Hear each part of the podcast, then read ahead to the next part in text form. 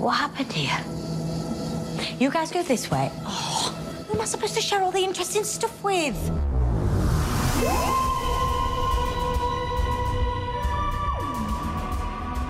We are nearing the end of Doctor Who season 13 already.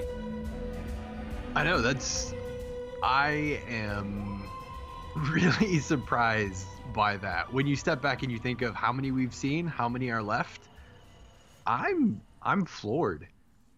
It has flown by. We only have 3 episodes left, which consist of the next one, which we know is going to be about kind of Mary Shelley and Frankenstein type stuff, and then the 2-part finale, and that's it. And we have a special, so I guess if you add that, then we technically have 4 more. Yeah, but we're gonna get through the next episode, the 2-part finale, and then before that special comes, we're gonna have to wait quite a bit of time, because everything I've seen about it, it calls it a Christmas special, which that's a good 10 months away at this point. I wonder if this will be the kind of the new cadence. You know, it seems like they've kind of mixed up the cadence of Doctor Who on us, you know, over the past, you know, many years that we've been watching Doctor Who. It's, you know, it was on a Saturday for a while, then it was on Sunday. They've changed the times. They've kind of changed what season that it comes on. It's not, they don't want us to get comfortable.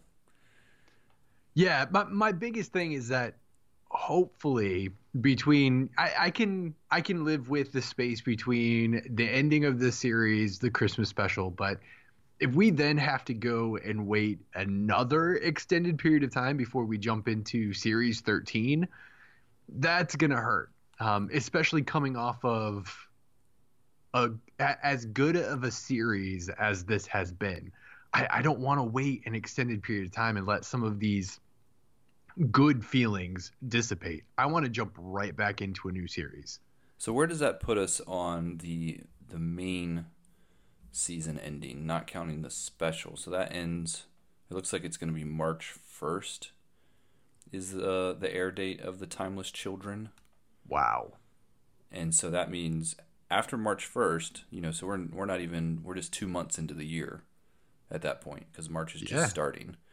So, and then it's Doctor Who is done. And then, you know, Christmas, so we got to wait another 10 months until we get the Christmas special. So, and I wonder if that's going to be kind of the new cadence of things, where from January to March, we get a season of Doctor Who. At Christmas or New Year's, we get a special, and then it just kind of continues that way. I wouldn't mind that. At least we could get used to what time of year to expect Doctor Who.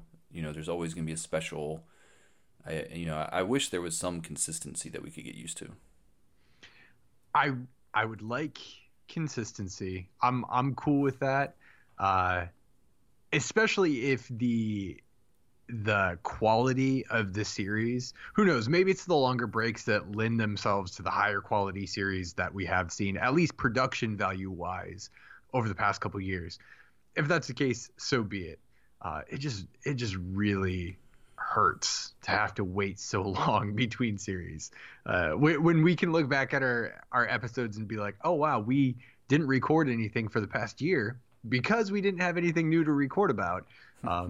That's a bit of a bummer. Yeah, definitely. But we do have a few more episodes this season. So let's talk about some of the stuff that, well, we're going to talk about the episode we just saw.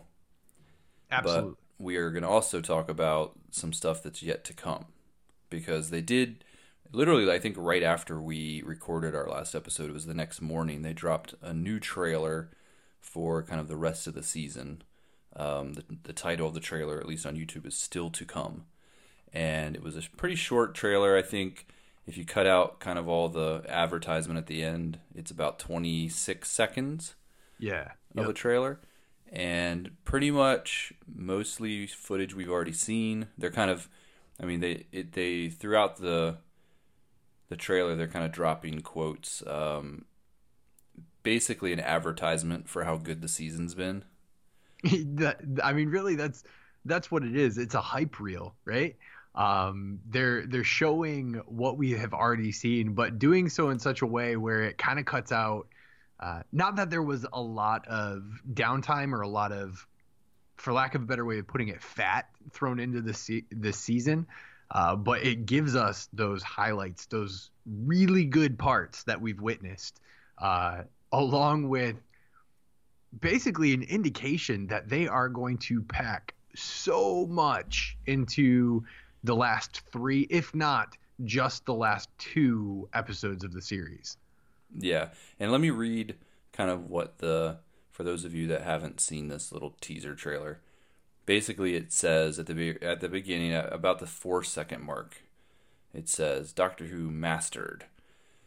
And it says, the art, and this is all over top of cuts from like the best of the season. So we get Captain Jack, Ruth, we get the Master, so we get to see these kind of best of things, the TARDIS being uncovered out of the dirt. So it says Doctor Who mastered the art of surprise. Yep, and what's still to come will change everything. Will change everything again. So I think that's telling. And then once they say that, what's still to come, that's where, and that's about at about the 21 second mark.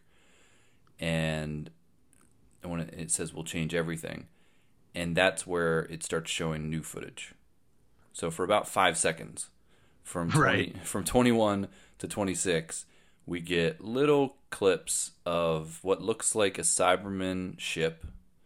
We also get a nice little shot of what I'm guessing is what they're calling the lone Cyberman.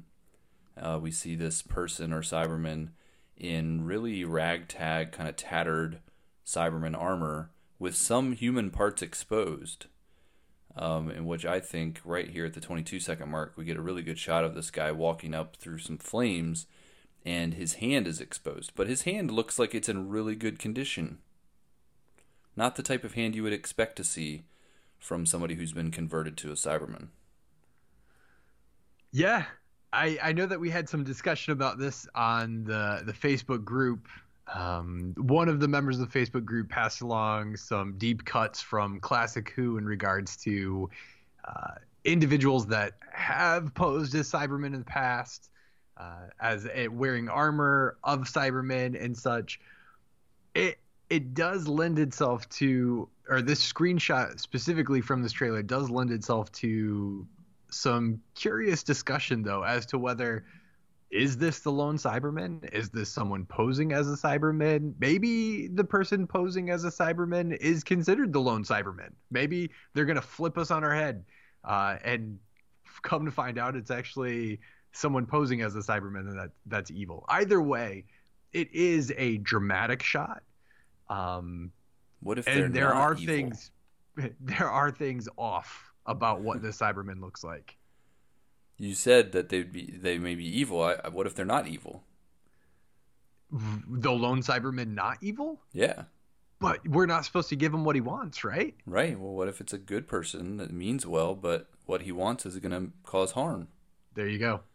That would be a real twist, right? Yeah, it would. I'm starting to really think that this person is somebody that's using Cyberman armor kind of as a disguise, because we do get that shot of him walking with the hand exposed.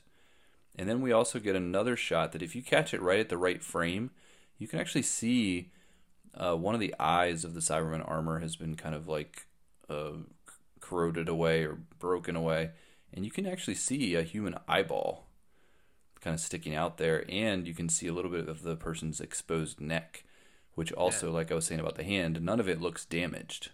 No. So it is interesting. It almost does look like somebody's just kind of thrown on some damaged armor, maybe to hide or what. So it is one of those things, though, that when these people cut the trailers, it's not like they don't know that you can see this stuff. Oh, right. So they know that we can see the hand. They know we can see the neck and the eye. They could be purposely putting that stuff in there to throw us off, or just to cause, conversation and speculation. So, but we do know, for what this is implying, because of what we know about the last three episodes, that all of these clips are coming from that two-part finale and not from the next episode.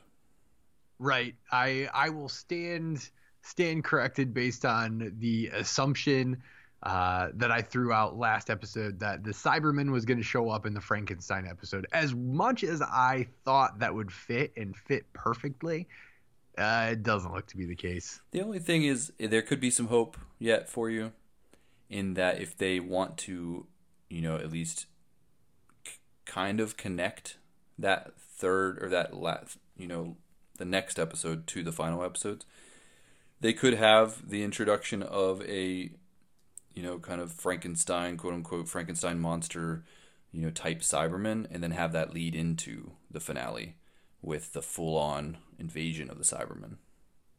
So there's still a possibility. I think it's very unlikely. I think what we're seeing is all coming from that two-part finale, but you never know. I mean, it does seem like a missed opportunity if you're going to do a Frankenstein story and not have, you know, that's what Frankenstein is, right? Human parts. Right. Put together into a thing, and that's what Cybermen are. So it does seem like maybe there could be at least some connection. Possibly, and it would kind of fit with how they've ended the past couple episodes, where they go directly from the fugitive of the Jadoon to Praxeus, with the ending leading right to there, and then from Praxeus, it does seem like it lends itself to this last episode, and then this last episode it ends by saying, hey, how about Frankenstein? So they are starting to blend these final episodes together. Yeah. So maybe that will be the connection that we have from one to the finale. Possibly.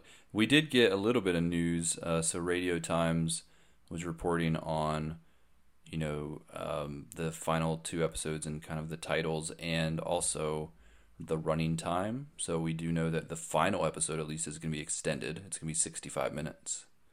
Yeah, we're getting a decent amount of extra time.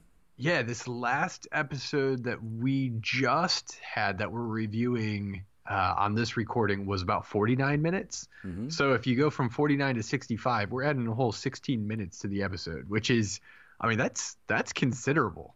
Yeah, so we'll get a two-part finale, but that final part's going to be an extra long episode. So it's going to feel like, I think, you know, all together, it's going to feel like a nice little mini Doctor Who movie, which I love.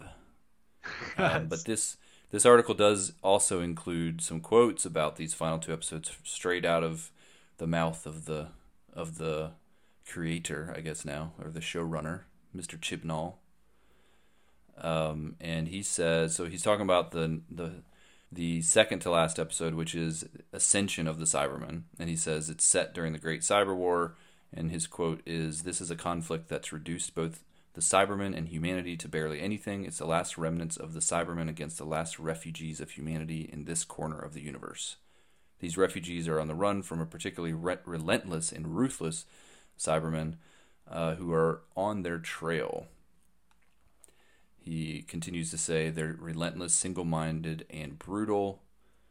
And he says that's the essence of their monster personality. The nightmare is, how do you escape them? Because they're around every corner and they just won't stop. The humans are desperate and the Cybermen just keep going. Ascension of the Cybermen is one of those episodes where the Doctor and her friends are all on the run from different threats. We head into the next episode with the jeopardy of whether they're ever going to meet up again. Dang. And then he goes on to say about, so the final episode's called The Timeless Children, and he goes on to say, "I can't tell you anything about this episode." The Timeless Child is mentioned as far back as the Ghost Monument, and the final episode of this series is where some of those questions get answered. It's a huge emotional finale with lots of Cybermen, and it runs for 65 minutes. It floors me that the date of the Ghost Monument is 2018. That was 2 years ago. And yes, there was not a lot of Doctor Who in 2019, but the fact that the Ghost Monument was from 2018 and we're waiting 2 years for this reference to finally come to fruition. But that episode, that sounds like it's going to be a good finale. Yes, it does. Cybermen episodes tend to be when sometimes companions die. Right? Yes, they do. As recently as Bill Capaldi's companion Bill, and Nardole and the Master. It's interesting that we have some of this stuff coming back up. They're the killer monsters, right? The Daleks always seem to be a bit, they're like kind of threatening, but you always know we're going to get the best of them. But the Cybermen do seem to be one of those that they're a bit more threatening with the Doctor, and have caused more personal damage maybe to the Doctor when it comes to the Doctor's direct companions. Absolutely. It seems like the Daleks are more of like that intellectual foe. Where with Chibnall, you're calling Daleks intellectual? The way that they seem to banter back and forth with the Doctor, not saying that they are intellectual, but that they tend to think that they can challenge him on that level, challenge him or her on that level. They're not as much of a physical threat. They're more like the Doctor has to solve it mentally. Right. And the way that Chibnall describes the Cybermen, relentless, single-minded, and brutal, that does seem to sum up the Cybermen's interaction with the Doctor, at least within New Who. They are relentless. They just keep coming. They are single-minded. They have one goal, one purpose. They don't have all these other plans that they're putting in place, all the things that they're trying to accomplish. They're single-minded, and they're brutal. I mean, they do not stop on whatever they're doing. I feel like Chibnall's, he's dropping a couple lines here where it's making me nervous, talking about, the companions being in jeopardy and whether they're ever going to meet up again. He also says something about the finale being very emotional.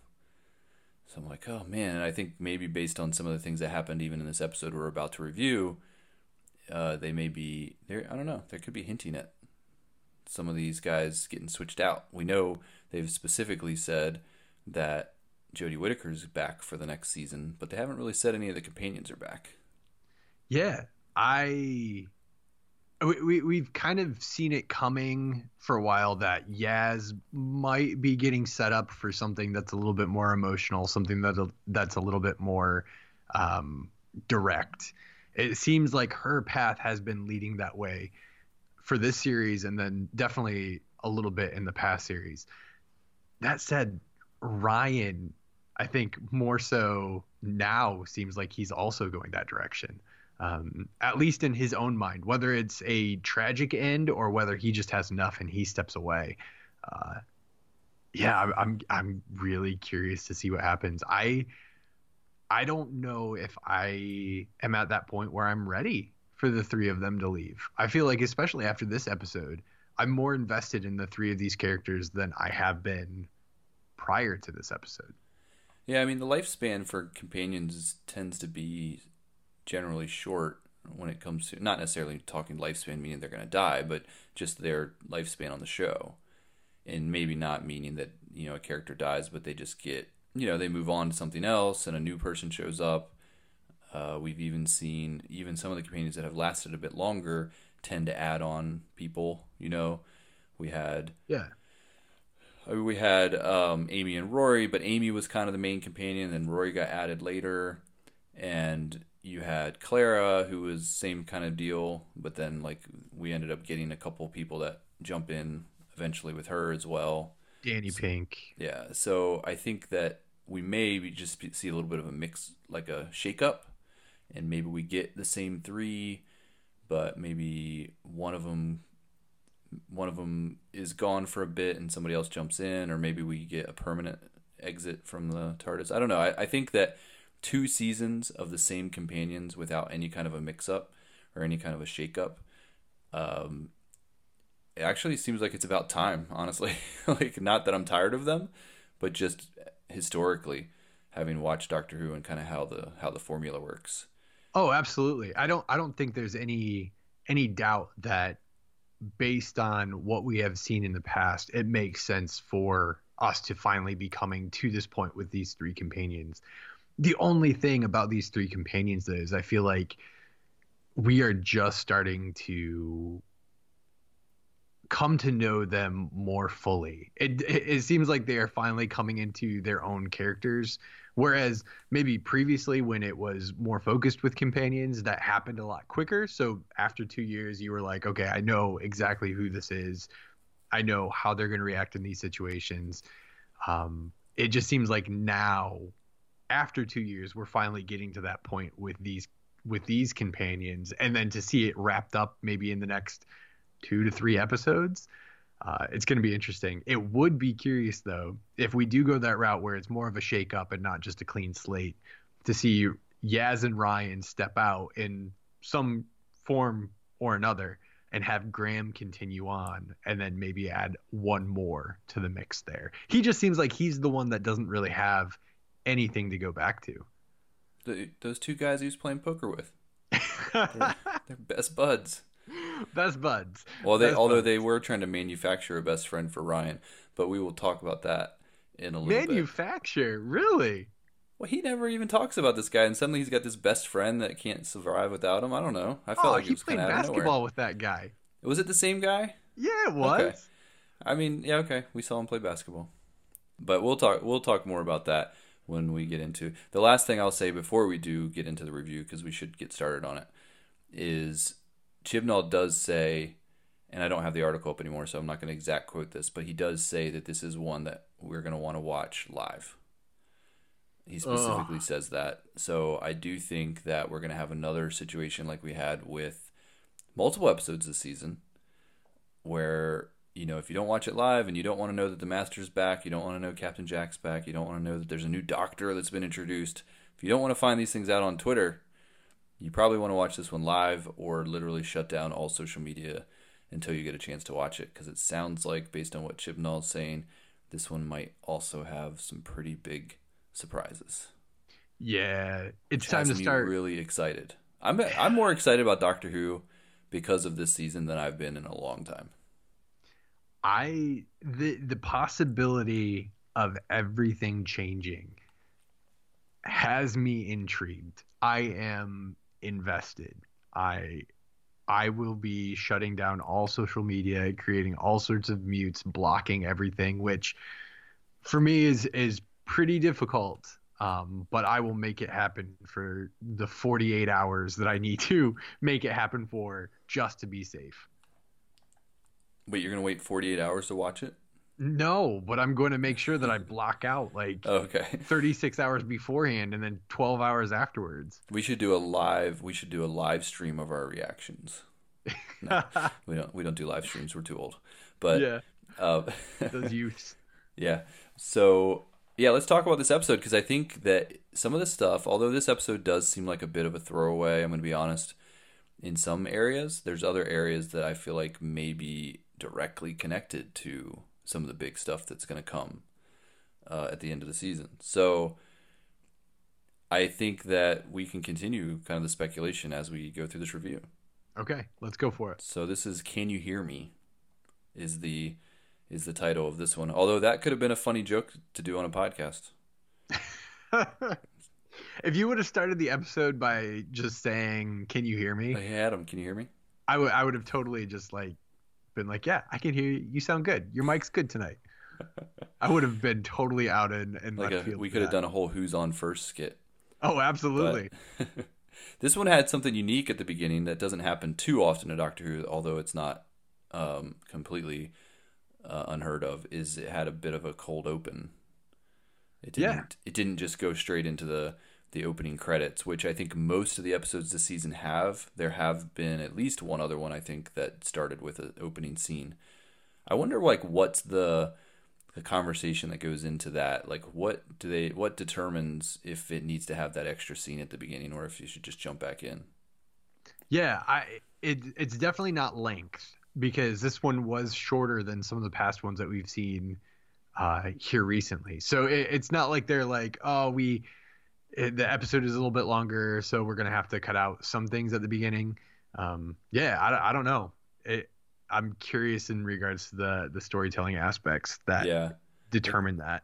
It could just be they feel like the opening scene is maybe disconnected enough from where they're jumping to that you need to have some sort of a break and not just jump right to the next thing. But yeah, I thought that was interesting that this one had it. They do go to Aleppo, Syria, 1380, which I'm not going to say that's the furthest back in time they've ever gone in Doctor Who, but it's pretty far back. Yeah. As far as like going to a place that's actually real. Right, right. I mean, the first Doctor went back to like cavemen, right? Yeah, but that's, you know, cavemen. Right. It wasn't like it went to a specific city that we know is a real place, right? Right, right. And I mean, Aleppo is a known location. I was kind of curious when I first saw Aleppo, Syria, 1380, but it was kind of cool to see the TARDIS pop up there. Yeah, I thought it was kind of cool. They didn't really spend a lot of time there, and they really didn't even explore much other than just that one little place. The I guess it was kind of like, I know they called it a hospital, but they were really implying that it was more like a mental institution. Yeah, and that's, I read a couple things, a couple comments, a couple reviews where they were like, you honestly could have probably just cut out everything having to do with Aleppo. And upon second watch, maybe, right? You could probably pull that out, but it was a nice little historical reference when it comes to some of the larger issues, more real life issues that were addressed in the episode in regards to mental health. And the Doctor calls out that the hospital, I'm looking for the specific line, but basically the Islamic physicians were known for how they treated people with mental health. They were much more open-minded. Correct. And way ahead of their time, probably. So it was a nice, it was a nice historical anchor point for the theme of the entire episode. And we're introduced to Tahira, who is a patient there.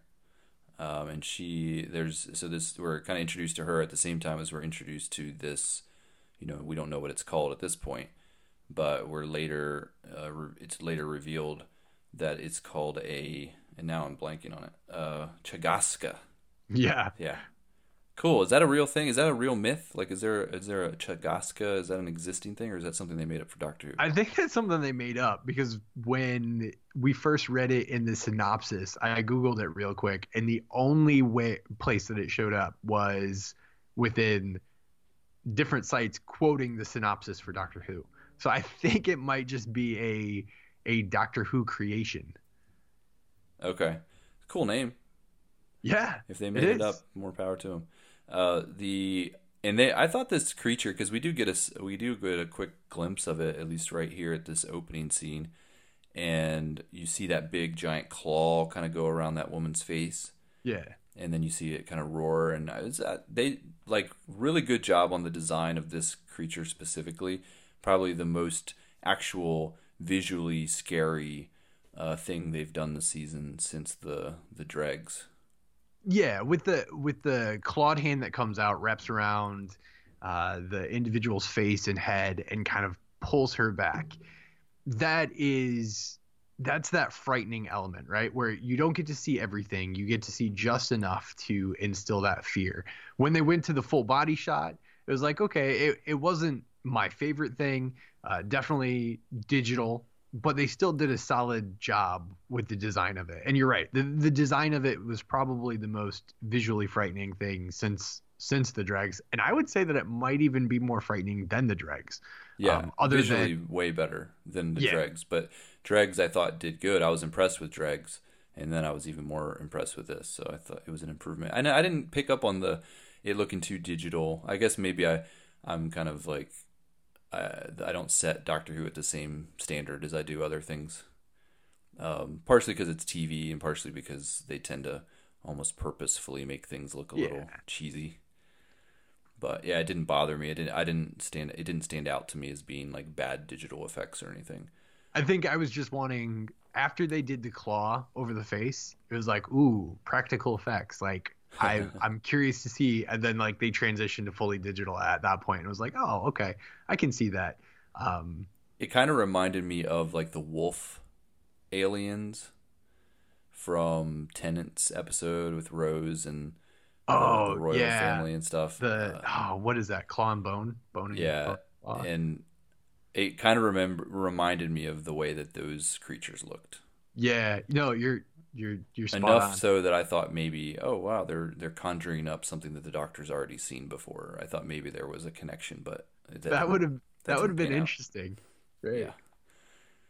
So we do get that kind of. And the other thing I wanted to point out, because I think you watch these typically, or at least one of your watch throughs, you watch with closed captions on. Yeah. Yep. The one thing that stood out to me in the scene when the woman is kind of, we see her, you know, she's there, and then a second later she's gone, implying that the monster has kind of dragged her off. But then you hear like screaming and people yelling and stuff, and then the closed captions, as I was watching it at one point, because you know how closed captions sometimes will describe what you're hearing. Right. One of the things that came up was flesh tearing. Oh, really? Or maybe it was flesh ripping, but it was flesh something. It was either tearing or ripping. And I was like, whoa, that's...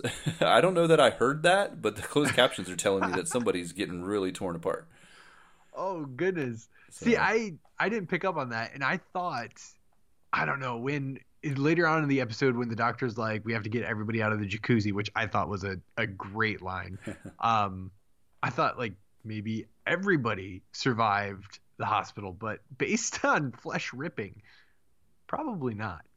Yeah, I think that's not great. I think when the people that were in the jacuzzi were just the other people that, you know, that we kind of saw in that room when they go into that room and they see the people that are kind of knocked out and hooked up to the machines. Yeah. And it's just like a handful of people. I don't think that I never got the implication that anybody else other than Tahira survived that hospital. I was just holding out hope that it was more than just Tahira and was it Miriam survived the hospital. Yeah. But guess not. But I guess it's good because I assumed that it was Miriam's flesh that was tearing, but you know, she survived. So got a hold of somebody else apparently. She made it out. Everybody lives. So that was everything that happened before the credits. And then once the credits start, then it jumps into the TARDIS materializing in Sheffield. So they're back home and everyone's kind of going off and doing their thing.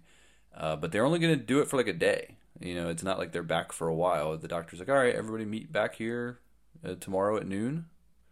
Yeah, at lunchtime the next day. So I think it almost felt like, well, I guess they did kind of reveal this throughout. And I will admit that Yaz's part of the story still has me a bit confused.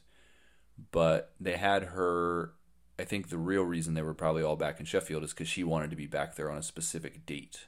Right. Because her and her sister were celebrating something. And This is the part where I feel like I didn't get full clarity. And I don't know if that's because they were purposely not telling us the whole story, or I missed some details, or I'm just too dense to pick up on stuff. Because honestly, I was kind of like, even through the second, because the first watch through, I kind of had forgotten about all the Yaz stuff, and then by the end, I was like, oh, okay, cool episode. And then as I started to watch the second watch through, I was like, wait, what's this anniversary again? Like I started to get confused more upon a second viewing. Okay. So I don't know if you have like a really clear understanding. I would love to hear your explanation of, you know, kind of what that part was all about. Yeah. I mean, I think I know what it's about, or at least in my head, I've convinced myself what it's about. I don't know if we want to jump into that now or want to go throughout the episode, because it does tie in my mind to kind of what's revealed as you make your way throughout the episode. All right, well, let's save it for a little bit later to, you know, I don't mind jumping into it, but let's save it for a little bit later because we have Ryan. He goes to visit his friend. His friend seems like really off, doesn't want to let him in, but Ryan brought chips. Yeah, I've got chips, though. That gets you in any door. And I believe chips, you know, us in the U.S., when we talk about chips, we're talking about potato chips, but they're talking about like fries, right? Like French fries. Yeah, okay. He was carrying in a bag filled with fries. Yeah, so he came packing French fries. So yeah, I would have let him in too. But I did. Yes. I know we were talking about a little bit already, but I did feel like this was a weird addition to Ryan's life. Yeah. We'd never really heard about this guy, and it almost felt like they were like more than just kind of buds or, hey, I kind of know this guy. They were like best of best BFF type friends, where this guy was like really offended that Ryan had been gone for so long. Yeah, I think the interesting, or the thing that stuck out to me about the relationship that kind of threw me off slightly was that in series 11, Ryan is always pictured as the one that is in need of help, the one that's in need of support, the one that others have to come alongside. That's what Graham was approaching him as. That's what Grace approached him as.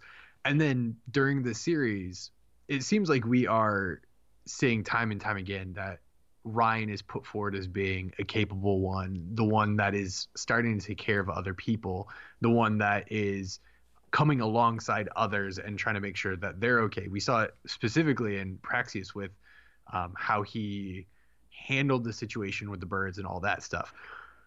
What was odd is that this seemed to be a long-standing relationship where Ryan wasn't the one that was needing support, but Ryan was the one that was supporting someone else, which seems to be opposite of the character that we saw in series 11 for Ryan. And it seems somewhat out of the blue, because it did seem like this was something that was going on for a long time, where he was helping his friend through different stuff. Yeah. I have a theory, though. I think that they originally intended this to be Ryan's dad.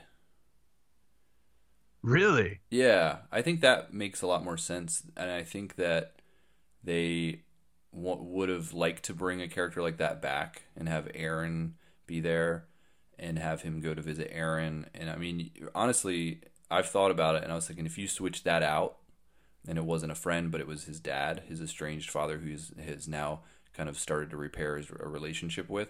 Like, think about if he was coming back only for a day to see one person. You know, would it be his basketball buddy, or would it be his dad? Yeah, I could see that. I could see that. And even like the scene later on where we get to see his like flash forward, where he's having this nightmare about the guy being a lot older and kind of sitting there like, you didn't come back and all this stuff. I feel like that works so much better if it's an actual family member and if it was his father. And I that's why I say it's a theory, because I obviously have no idea what the inner workings of the Doctor Who production is, but I wonder if maybe they, because the father is a certain actor and they couldn't get that guy to come back for whatever reason, that they were like, well, we need somebody. Remember that guy we showed him playing basketball with? Let's bring him in and make him seem important. Let's bring Tebow back. Yeah. So I don't know. It did feel a little off to me, kind of introducing this random friend that we had never really ever spent time with before. Yeah. I could see that. I don't know. There's something about this episode. It resonates with me a lot. So like their relationship. Yeah. I it didn't seem too. You connected with it? I did. Maybe I just need better friends. I mean, no, I don't know that I have any friends that would be that ticked off if I was gone for that long. I don't think that's it. I'll just say that I don't think that's it. But well, we also get Graham, and Graham, I kind of feel bad for Graham. His, like I was saying, Yaz goes and sees her sister. It's a very important thing. Ryan goes and sees his best friend. Graham just kind of goes and plays poker with a couple random people that we also have never seen before. So, yep. And we get to hear some back and forth conversation. They're like, what have you been doing? He says he's been going on cruises, which is not quite a lie, because he kind of has cruising space and time. Yeah. So I thought it was some fun interactions there as they're playing cards. These interactions, that's the reason I say that, at the end of the series finale, I could see Yaz and Ryan walking away, but ultimately Graham really has no one other than Ryan, and really other than the Doctor. Those are the two relationships that he has. So if he were to get off the TARDIS, he has no one to go back to. There's no one better than who he's already with and what he already has. That is true. So is that kind of your prediction? If there's a mix-up, that Graham is not in the mix, that he's not in the, meaning he's not one that they would lose. Yeah, I feel like Ryan and Yaz have stuff to go back to, and I think even based on this episode, and kind of what they unpacked for both those characters, they have reasons to get off the TARDIS. Graham, though, I mean, who does he confide in at the end of the episode? He confides in the Doctor. Yeah. And yeah, he doesn't get the response that probably we would expect, but honestly, if you look at his facial expressions and how he reacts, I don't think he's too taken aback by it. I think he's the one that if he left the TARDIS, he would be actually leaving more than what he's gaining. Interesting. But wouldn't that make it more tragic? It would make it tragic for him. Yes, yeah. Absolutely. He relies so much on the Doctor in that life now, and then he's the one that's pulled away. Yeah, it would be a Donna situation all over again. Ooh, he would be left by himself with nothing to go on. Heart-wrenching. Yeah, so the Doctor actually gets a little bit more interaction with the monster. We get to see a closer look at it, but it kind of just runs off. The Doctor tries to scan it with the sonic and says nothing, nothing at all. So the sonic isn't picking up anything, which is kind of indicating where things are going with this. I was going to say, was that a major tell for you at that point? I think they had already tipped their hand with all the previews, and that this was going to be about their nightmares and things that they're scared of, that you kind of get pretty early on that thing. I was actually thinking it was like kind of a figment of the girl's imagination, and that, even all the other stuff that we had seen with the other woman getting taken and the flesh tearing and all that stuff, I thought maybe that was all in that girl's imagination. Okay. That might have been a reveal later, but yeah, the fact that it was some sort of a conjured thing was already on my mind. Yeah. So they start to show us this other, the I guess the other villains or the other bad guys that show up in this episode, the true bad guys. And initially we're introduced to the one guy, because we see him showing up in these different, things. So we see him showing up in these different people's visions, I guess. Right. Shows up in different visions, and he also shows up in their flats, their apartments. And then, so we get to see a couple different dreams that are going on. We see, Graham has that vision during the poker game where he sees this girl who's kind of asking for his help, and she's actually asking by name, so she knows his name. And so he sees that. We also see, we have Ryan talking to his friend after he beats him in FIFA, and he's talking to him about so his friend tells him, like, hey, I've been seeing this guy. He's been in my dreams, but now he's actually showing up in real life. He's showing up in my, in my room. And then we see Yaz's vision, which she sees a girl standing in a road. She also sees a police officer. And then when she wakes up from her vision, she sees the same guy. Right?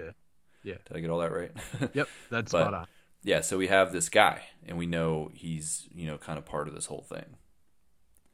And I think at this point I didn't know what his name was, so I was just putting that his name was Creepy Bald Man. Creepy Bald Bloke in Black. Bloke, I like that. He is creepy. Again, last episode I talked about how I liked some of those aspects of Doctor Who that prey on those internal fears that don't necessarily express themselves. They're not the jump scares, they're not the scary things like dregs or anything like that. They're those subtle undercurrents, and one of those is like waking up and having someone stare at you, but not only waking up and having someone just standing over you watching you, but like having that be a creepy, disconcerting individual. And this character fits that description. What was this guy's name? Zelen. The person they cast to play him, I really enjoyed his performance. Oh, heck yes. Like, top quality. I thought he did a great job. And I thought the other godlike character that they introduced as well, I thought she did a great job too. They did a good job of playing kind of these otherworldly kind of almost like haughty type characters that the way that they interacted was so, it had a human element to it, but it felt very otherworldly. Yeah. I really thought they did a good job. I don't know how much, how much of that's credit to the direction or how much just credit to their acting talent, but it came together. Yeah. They seemed very powerful and yet muted at the same time. Right. Like the way that he never seemed like he was lacking control, which was interesting, especially with his interaction with the Doctor as you get further into the episode and they're having kind of their banter back and forth. He does such a great job of carrying himself in that scene. I would have loved to have him carry on in some capacity. Right. So the Doctor gets a call from everybody at the same time. She decides to take Tahira onto the TARDIS with her, so it's just becoming a regular thing now. Surprise! Everybody gets free passes to the TARDIS. Everybody gets a ride. It's no longer a unique or cool thing that, oh yeah, they brought somebody onto the TARDIS. It's just, that's a thing now. They just let everybody in. Even the villain guy, the creepy bald guy, Zelen, he shows up at the very beginning in the TARDIS. Like he actually... Yeah. Apparates? Yes, apparates. Yes. That's Harry exactly Potter. The word I was looking for. The Harry Potter word. But he apparates into the TARDIS, which is supposed to be like a really hard thing for people to do if they're unwelcome. So I guess that's kind of an indication of his power levels. Yeah, either that or someone left the door open unintentionally. No. So let's talk about Yaz's dream then. Okay. Because we do get back onto the TARDIS at this point, and they start to figure out what's going on.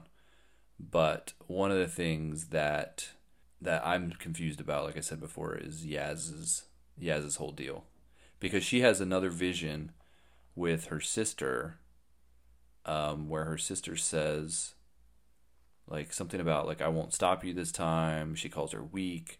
She says the quote, "You're alone in the dark." Yeah. And this is where I was kind of confused as to like what was happening.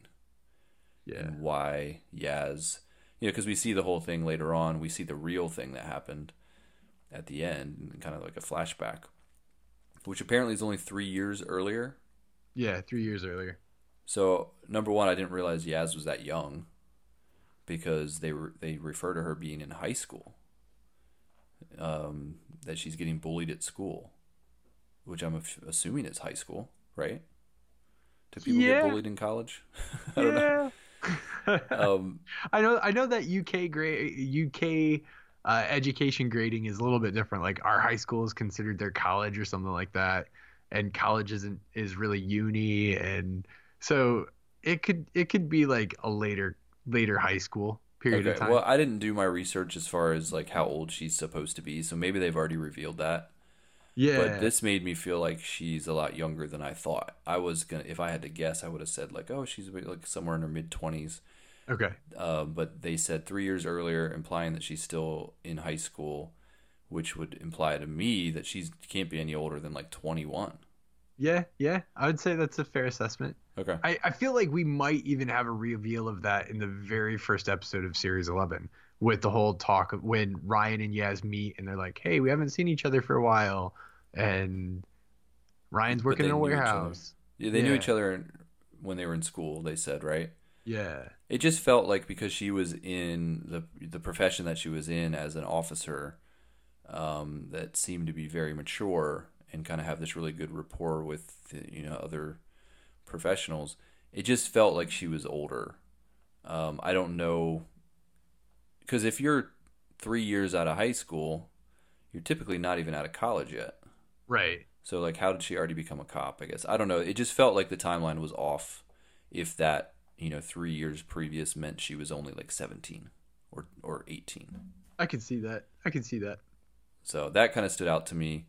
And then were they implying that she was having, like, suicidal thoughts?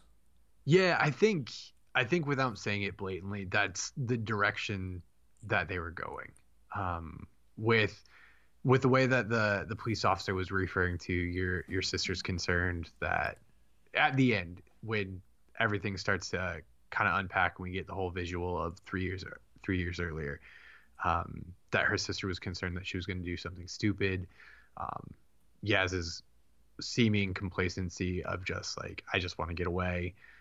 I think they were, although that was not the direct scenario, I think there was some concern that that is the direction it would ultimately go as Yaz continued to wander further and further.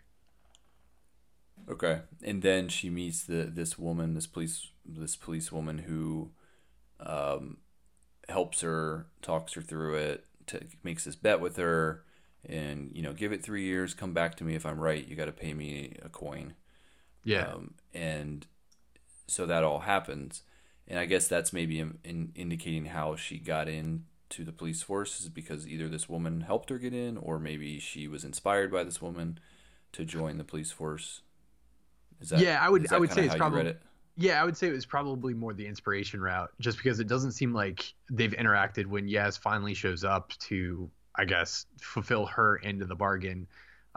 It doesn't seem like they've interacted prior to that point, other than the 3 years before. But the line at the end, and I think the police officer's name was like Alice or something, but the line at, or Anita. Yeah, Anita, when she says, she's like, I can only do 50 quid. Yaz is like, why don't you get another job? And she said, I can't, because I love it too much. I think that idea of like that love was then passed on to Yaz because of the impact that it had in her life. That desire to continue helping people. So I would say it was probably more the inspiration route. So you read this as what we saw at the end with her going back and seeing this woman was actually happening in real time, like after she'd already been traveling on the TARDIS. That wasn't like another time. Right. I'm reading it as she's sitting on the couch, she's thinking through the situation, and she's like, it's time for me to go now. And she's finally come to grips with it. So if we take the entire story that we have in this episode from the beginning to the end, and we have Yaz showing up for the anniversary, it's the anniversary of that event when she wandered off and she's coming back. Why do I say that? Well, number one, because that's, in my mind, that's what they're marking. That's why there's that interaction between her and her sister, where her sister's like, I thought this was healthy, and Yaz is being like, well, we don't really need to do this, and her sister, well, this is healthy, this is what we need to do. And then, do you think about it? Yaz says, I do dream about it. Then she falls asleep on the sofa, she dreams about the situation that actually happened, and then that's turned into a nightmare where, instead of having her sister call, the police officer show up, because that's who that other person on the road is. It's her sister, just with shorter hair. Right.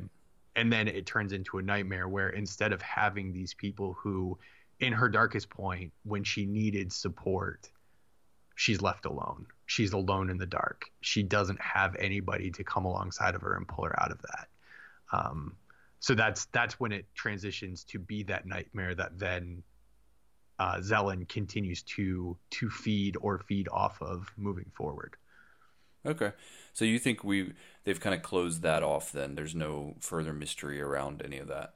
Yeah, I don't think there's any further mystery around it. I do think, though, that it helps to it helps to develop Yaz's character a little bit more. One reference that I saw just as I was reading through it in regards to like the bullying that Yaz was going through, she mentions that in the Witchfinder episode of last series, where she talks to the one girl that's being accused of being a witch, that, hey, she's been there before. She knows exactly what this feels like, which is pretty much mirrored in what Anita was telling her, Yaz, in this episode, where, hey, I've been in your position before. What if this moment is just that? It's just a moment.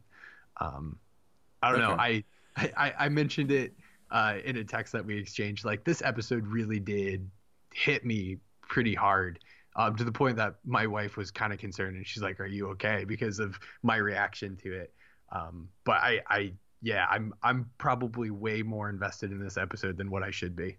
Yeah, you're feeling this one on a deeper level than I was, I think. Yeah, I thought maybe they were planting the seeds for more with specifically around the three companions, like dreams or visions or whatever you would call it that they were having. Because with Yaz's, although you kind of just explained all of it to me, which helps, and I kind of interpreted it that way, but you're definitely helping me clarify it. I do think that there's, because they never blatantly said specifically what the anniversary was about, and you kind of have to read into that a little bit, that I think they kind of left that a little bit open on purpose, honestly, because I think that might get revisited again. And I think with Graham and his vision and his fear of his cancer coming back, but also his concern that he wasn't there to, or wasn't able to save of Grace, then I think that may be come into play too.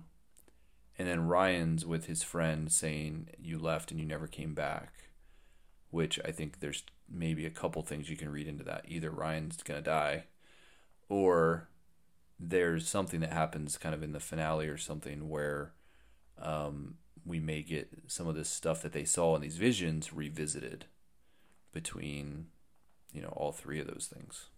Yeah, I think if any of this comes back, I think what it's giving us with Yaz and Ryan is really their motivation to get off the TARDIS. So if you go all the way back to series 11, when we first meet Yaz, and her desire for something more than what she's currently doing, right? She didn't want to be writing parking tickets. She didn't want to get yelled at on a constant basis.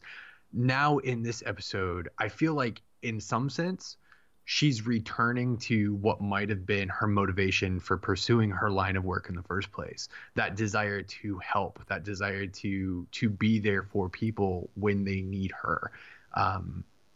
If anything, I feel like this is that confirmation that, hey, I can't continue to travel. I need to go back and do what I really want to do. For Ryan, I think it is that idea that he expressed at the end of this episode where it's, hey, how long can we do this? We're aging, or we're living at two different rates. We're missing so much. And that desire not to miss out on those relationships in his life. So if any of this is revisited, I think it's going to be those fears of having someone not there to help you or missing out on those relationships. Those would be the driving motivations for both Ryan and Yaz to get off the TARDIS. Whereas with Graham, I think his motivation would be to stay on the TARDIS. He wants a second chance to help people that he didn't get with Grace. I don't know. He confides in the doctor. Like, to me, that's a huge step, where he's like, I have no one else. I had no one else to talk to, so I figured I'd talk to you about this. Yeah, anyways. Yeah. And we're doing exactly what we've complained about Doctor Who doing recently, and that's spending way too much time with the companions. Yeah. Getting back to the story. So they're on the TARDIS, and we can kind of fast forward through some of this. But I think that, so basically they are starting to try to figure out what's going on, right? And yeah. The doctor, they end up going, the doctor uses the psychic link to the TARDIS on Graham because he's the one that visualized these planets in his head. A tip of the hat. Yeah. Psychic link. So we've seen that before, right? They use that to travel to other places. Before. Oh yeah, absolutely. It was just cool to see it come back. And then, so they go to this place, they land on what seems to be a ship. They actually call it a building in space at one point. So I guess maybe it's not actually a ship. They get there, and then they use kind of the computers there to figure out further into what's going on. They see these two planets that are colliding. There's a thing in between them that's stopping them from colliding. They zoom in. It's the orb that Graham saw. And at this point, it's starting to happen really fast. Yeah, everything moves really fast. As the episode kind of plays out and we get introduced... And stop me at any point if you want to talk about any of these things I'm flying through in more detail. But we get introduced to the backstory kind of these gods. Yeah. How did you like that playing out? How it played out? Yeah, it was an interesting way for them to give us that backstory. I don't know if, at least in New Who, we've ever seen something animated like that. Yeah, it's definitely. I believe it's new to Doctor Who. It's very commonly used in other things when it comes to a quick explanation about a past event, Harry Potter used it when they're describing the Deathly Hallows. Yeah, the Deathly Hallows. They're describing the three brothers. They go back and they do this kind of odd animation. They do that in Moana. Moana does it. There's a couple. Oh, Kung Fu Panda does it. Yes. Yep. Yeah. Star Wars Rebels did it when they went back and were explaining where the Darksaber came from. They kind of transitioned, although that is animated already, they transitioned to a different style of animation. Right. Those are just off the top of my head. I think there's probably a much longer list that this is kind of a common use of, let's go back and tell this story, but let's change the way the visual style is to kind of get you into this other place. And that, I thought it was used effectively. Now, the explanation we got was very simplistic. It's kind of like this almost like a legend / fairy tale type thing where really the explanation doesn't make any sense at all, but you kind of accept it because it's like, okay, it's just some legend story that they told around us, like a fire, around a campfire, where it's just like, oh, these two planets were there and the gods used the planets and like they made a bet and they said they could fight against each other, or they wanted to make them fight against each other. But then the people figured out what was happening and they created a prison in between the two planets. Like, wait, how did they do that? Like, that's a pretty intricate thing to come up with. You got to build some kind of prison that can hold a god, but you put it in between your two planets because you want your planets to collide, but you kind of don't. Right. Like, if you think too deep into it, it doesn't make any sense at all, but it's kind of a cool little like legend story. Right. Yep. And I loved the introduction of the idea of these gods, because that's actually something that Doctor Who hasn't played around with too much, where almost always the Doctor comes up against something that's like unexplainable, but then it can be explained. There's some kind of scientific explanation as to these ghosts or these werewolves or these witches, and it's never actually the magical thing or the supernatural thing. It's always explained with science. But in this episode, I felt like they kind of went to a place that wasn't really explained by anything other than the fact that these are like powerful entities that are godlike. Yeah, they are the immortals, right? And then we got the mention of another deep cut when it comes to like the celestial toy maker. Mm-hmm. They mentioned the Guardians, which I believe were like the Guardians of Time. In my mind, as you hear all these things mentioned, it is creating this hierarchy, really, where there are those that are higher than everything else, the immortals, the guardians, and these were two immortals who essentially just got bored in some sense and created the game and the ecosystem that they were kind of thriving on for a little bit. But yeah, it was interesting to have these entities, as you put it, injected into the story here. And I'm sure again, the mention of the celestial toy maker and all that, it's not the first time, but I mean, I'm trying to remember, because the things that you just mentioned, those are things from Classic Who, right? Oh, right. Yeah. Okay. So I'm kind of thinking like, in the modern era of Doctor Who. Oh yeah. No, this seems to be kind of a new thing. Because they never did give an explanation. Because the easy explanation could have been that... Because we actually had that somewhat recent in Doctor Who, where they did introduce... Or they had these characters that were almost godlike. Remember the two... There were the two of them? Yes. That was with Tim Shaw, the very last... Battle of Randscar. And so they thought they were kind of worshiping him, but it's not revealed it's him till later. But they were like these characters where they thought it was a god, but it really wasn't a god. Right. Kind of thing. And I think that with these characters, there could have been that thrown in at some point, where they were like, oh, these are not actually gods. They're just these really unique aliens that have these powers that are hard for others to understand. So then they just think they're gods, but they never really went there. They kind of just left it like, nope, they're actually gods. They easily tricked gods, but gods. Right. They were ultimately dispatched very easily. At the end of the episode, which was my big disappointment, because in this episode I really enjoyed kind of where it was going, and with the introduction of these really powerful characters that are like almost a foil for the Doctor. This guy really played the Doctor. He tricked her, you know, to use her sonic and use her TARDIS in something that he didn't have access to break this code and get his friend out. And he did it in such a calm, manipulative manner that it was like really impressive. Yeah. If I had any knock against this episode, it was that it had such a great build up.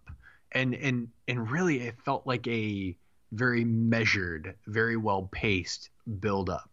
And then all of a sudden the resolution was just over in the snap of your fingers. In the blink of an eye, all of a sudden it was like, oh, the big bad part about this episode, it's over. It's already solved. Like, it seemed like it was going to be this huge complex issue. The Doctor was fooled. Oh no, hope is lost. And then it was like, oh, okay, I guess things are all better.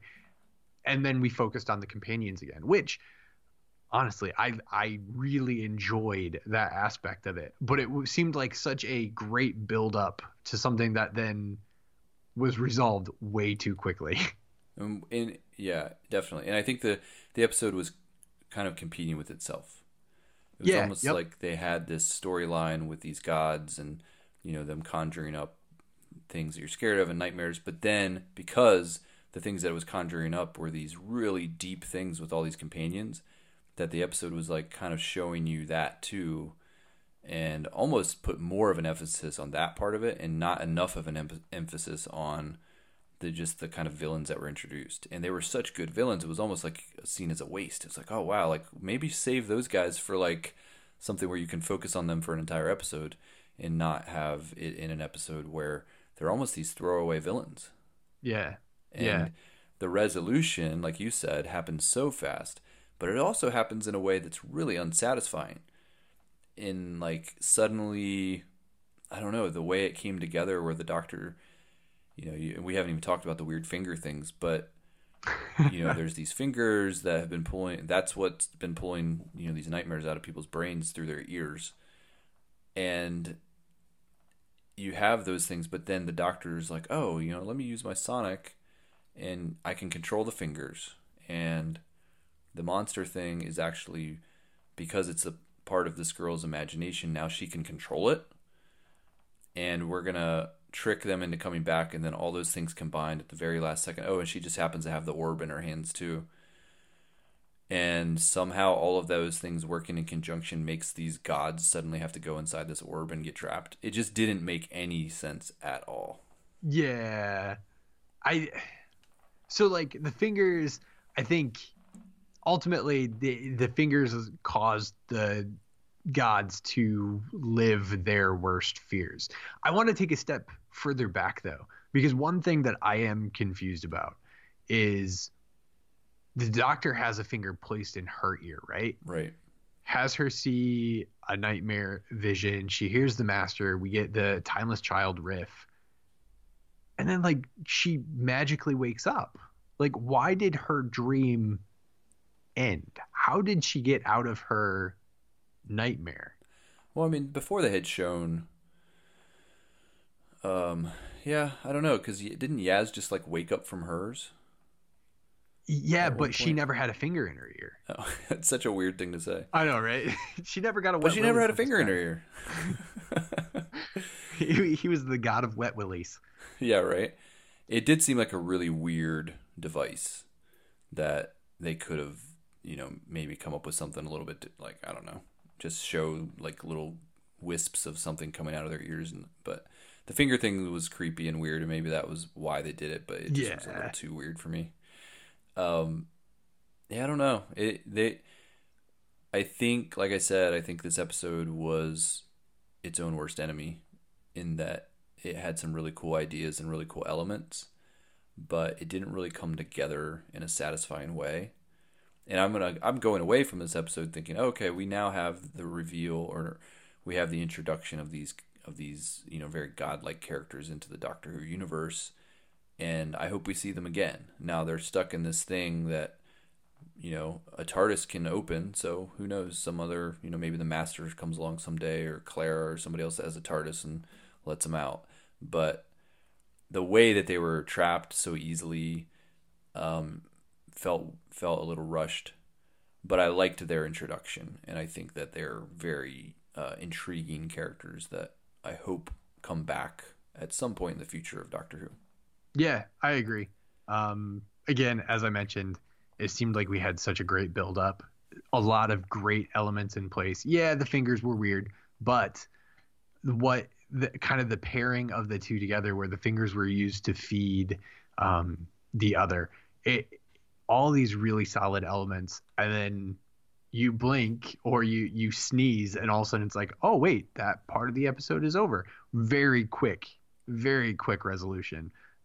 But it seemed like it was going somewhere pretty incredible. Yeah. And the fingers, when the Doctor was able to control the fingers and make them go back at them, and then that caused them to have their biggest fears. But then also they threw a Chagaska in there too, just for good measure. It's like, you guys have your worst fears, but we're going to throw this thing in the orb to live with you too, so you can have to deal with that. Yeah, that's throw Chagaska in for good measure. That seems like it's now just going to be like an idiom in Doctor Who moving forward. They just threw a Chagaska in for good measure. Right, yeah. I mean, I kind of thought Yiddish. This... these finger things being the god's own creation, and the Chagaska they would be able to be like, snap their fingers and be like, nah, nice try, Doctor, but those things aren't going to really do anything to us. But I guess they didn't think about that in their overall plan. Yeah. And it did seem inconsistent because the guy was so good at tricking her initially that the fact that he would fall for something so simple just seemed like already completely out of character for a character that we just met. Yeah, absolutely. I have no arguments with any of that. We did already talk about a lot of the dreams and what the characters had. I do want to just quickly revisit Ryan's and him talking to his friend. Yeah, and then seeing kind of this older version of him in the fire, and we actually got to see the dregs again. The dregs were back. Which was kind of weird, because I guess we do know that, the ultimate destruction of the Earth could be because of the pollution and all that stuff. And then, whoever survives becomes the dregs. So I guess they were trying to make that connection. But they had, when he says you never came back and the Earth was destroyed. I don't know why I latched on to that as being like, oh, wow, like is Ryan like in danger? I do think there is going to be a connection to what happens in the final two episodes. In the potential destruction of the Earth. And I do wonder too, because he, says he never came back, if that would just be an indication that maybe we lose Ryan. Huh. I don't know. That's interesting. Maybe not. It could just be he was having a vision, but I'd like to think that these visions have some further connection that is yet to be revealed. With Ryan's, what stuck out to me was his was the only one that was tied directly to his adventures on the TARDIS. Like, his fears are because of the Doctor. His fears are because of the TARDIS. Everybody else's, they were past memories, feelings of loneliness. But Ryan's were, it's because of the TARDIS that he is facing. Like, that is his greatest fear. That's his worst nightmare, is caused because of the TARDIS. Interesting. Well, I mean, Graham's was a little bit based on TARDIS stuff too, right? No, I mean, his was totally cancer. Like, not being able to save Grace, which Grace died. But what he confides in with to the Doctor, his fear was the return of sickness. Yeah. It just so happens that Grace was manifested in that moment. Well, we would be remiss to finish this episode without talking about the Timeless Child. Jeez. Yeah. Oh my goodness. How many times did you try to pause that? I saw it. I did take some time to kind of freeze frame it a bit and see, try to get a good look at this character. We do know. And the thing is, if this is supposed to be a nightmare, quote unquote nightmare, but it's almost like the Timeless Child is something that the Doctor doesn't remember. Right. They keep saying that it's, something that she doesn't remember. So it's how is that her nightmare, I guess, would be my question. It didn't seem like anything too nightmarish was happening. You know, she's just looking there. There's some kind of structure. There's this, what appears to be a young girl standing there, but we can never see her face clearly. So I don't know. I don't know if you had anything specific that you read into that. It just seemed like they were kind of using this idea that the Doctor, you know, we're getting into the Doctor's head with these nightmares to just give us a tease for what's to come and not necessarily actually show us a nightmare.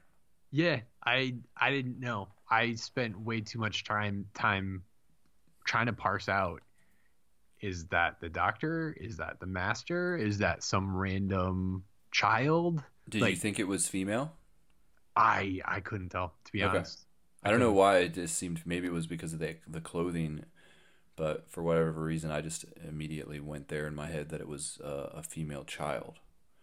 Yeah, I mean, I saw the longer robes, but in my mind, it's just like, hey, it's on Gallifrey. Everybody wears robes. Yeah, I feel like there was more to it than just the robes, though. But it looked like longer hair, now too. You make me want to pull up a picture.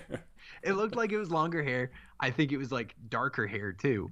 I actually have okay. That's funny because earlier on YouTube, the Doctor Who official account on YouTube had released a video titled "The Doctor's Nightmare?"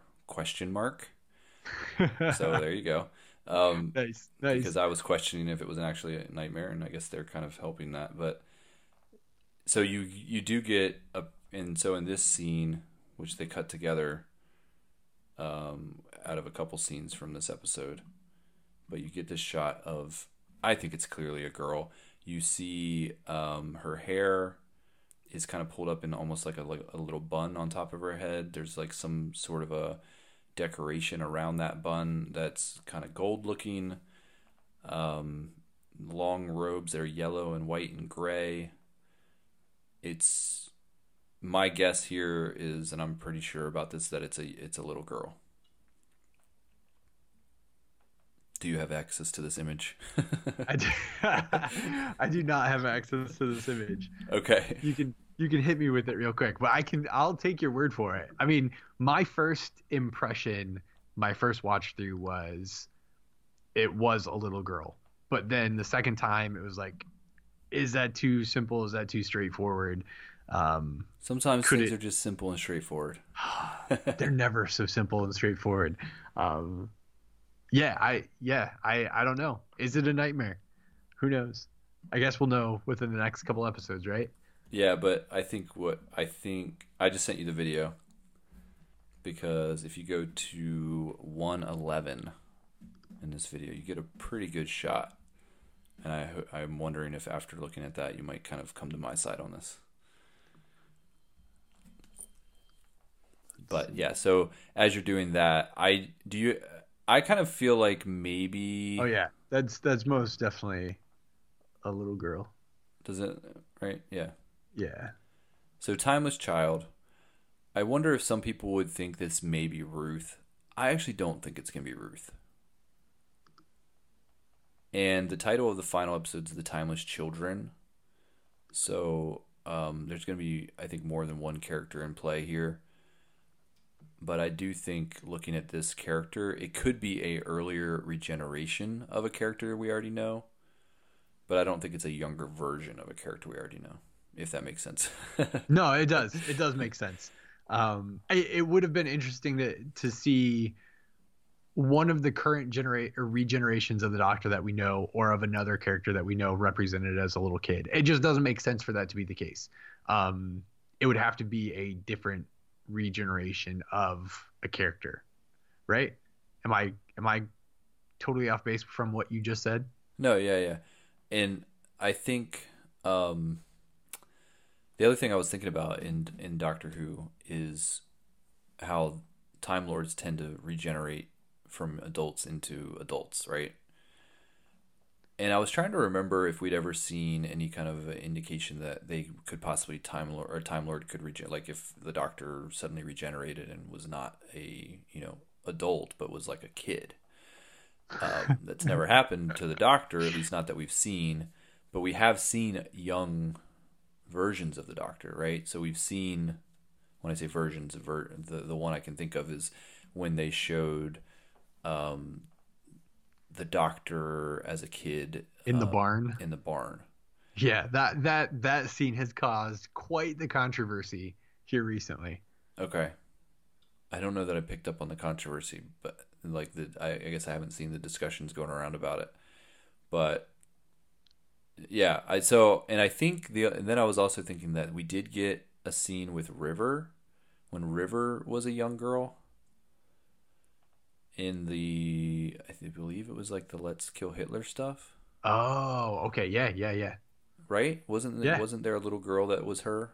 It was the teenager, right? Well, there was when she was a teenager, but they also showed this this little girl as a little girl. Yep. Once again, didn't do my research. Probably should have rewatched some episodes, but yeah. So I don't know. These are the things that are spinning around my head right now because of this one little image, which of course in a few weeks we'll be able to watch and can disprove all of our theories. But I thought I like it. I like kind of this little tease that's been sticking around since the Ghost Monument. Ever since they introduced this idea of the timeless child, and I think we're going to get some resolution around it, and this is a nice little drop in this episode. Yeah, I'm excited. I remember the discussions that we had when they first dropped the mention of the timeless child for the Ghost Monument episode, like that this was going to be a big thing, and then it was just silent from that point forward. So I'm stoked that this series, there's been more mentions of it, and we will find the resolution of it as well. All right. Well, we'll leave it at that. I think we are good to wrap this one up, unless there was anything else that you think we missed that we should discuss. Yeah, I just, like I mentioned, I just think this is, to me, this was an episode that resonated with me a lot, just with the different issues that rose for Yaz, the different things that she had to work through, the different things that Ryan saw within his friend that his friend had to work through. It was a special episode. I know that I mentioned the whole Doctor Who-y part of it, where things seemed like they were building good, and then the resolution just happened way too quickly. To me, honestly, with this episode, some of that stuff was just secondary. Some of those more character aspects of it played really well for me. Yeah. Maybe not as well as Vincent and the Doctor, but pretty. It was in a similar vein in regards to dealing with some of those deeper issues. Yeah, for me, I think overall I enjoyed this episode. It was going really good up until kind of that quick resolution with the villains. I thought that kind of did the episode a bit of a disservice. There was a lot more potential that I think this honestly, I think this could have been a two-parter. Yeah. And they could have spread this out a little bit and given us more satisfying story with the villains, and also a satisfying story and focusing on kind of this deeper stuff with the companions. But overall, I enjoyed it. And actually, this season's been really strong, because I would probably rank this low on my list overall for the season, but still, I liked it. So there really hasn't, I think Orphan 55 is really the only one right now that kind of stands out as like, yeah, I really didn't like that episode. But this one would probably be just ranked just right above it for me. Although I enjoyed it. And I think that there's going to be, like I said, I think with this drop of information around the timeless child, and maybe some of the stuff from the visions, maybe not, but I wonder if there's going to be some connection to later things that will make this episode in retrospect even more important.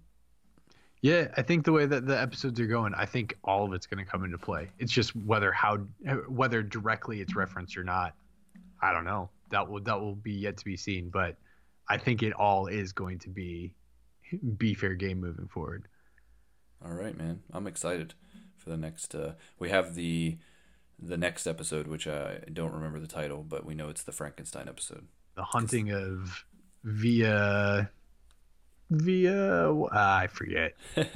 Frankenstein episode, we'll call it. Yeah, the Frankenstein episode, which they dropped a direct tease to it at the very end of this. That's where they're going next, and then we get the two-parter at the end, and I think that it's going to be. I have high hopes for what they're doing with the finale for the season. Yeah, we have 3 solid weeks ahead of us. Yep. All right, man. Well, cool. Thank you, everyone, that tuned into this episode of Bad Wolf Radio. As always, we thank you for listening. We really appreciate it. And if you want to check out any of our episodes, or maybe you just found us and you want to go back to the beginning, you can find us on Apple Podcasts. We have our entire library of episodes there. You can also find us on badwolfpodcast.com, which we also have all of our episodes there as well. And we have a Twitter and a Facebook, and our Facebook group's been really great this season. I'll call it this season of Bad Wolf Radio because we were gone for so long. But I think our Facebook group has been more active than ever, and we have some regular people that are constantly contributing to the conversation, and we really appreciate all of them.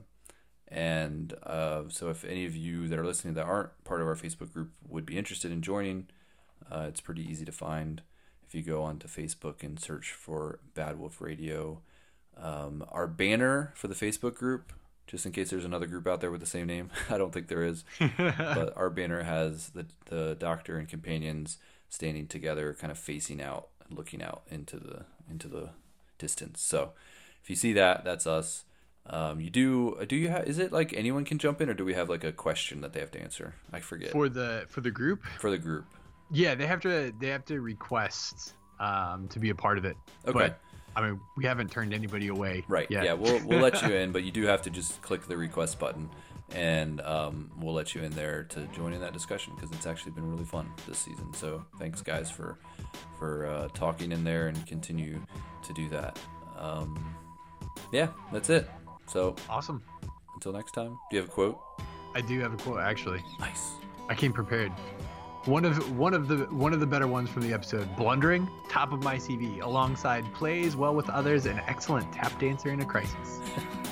All the times I watched it, that line always made me chuckle. So nice. Excellent, top of my CV, excellent tap dancer in a crisis. Update your resume, so y'all put that up there. All right.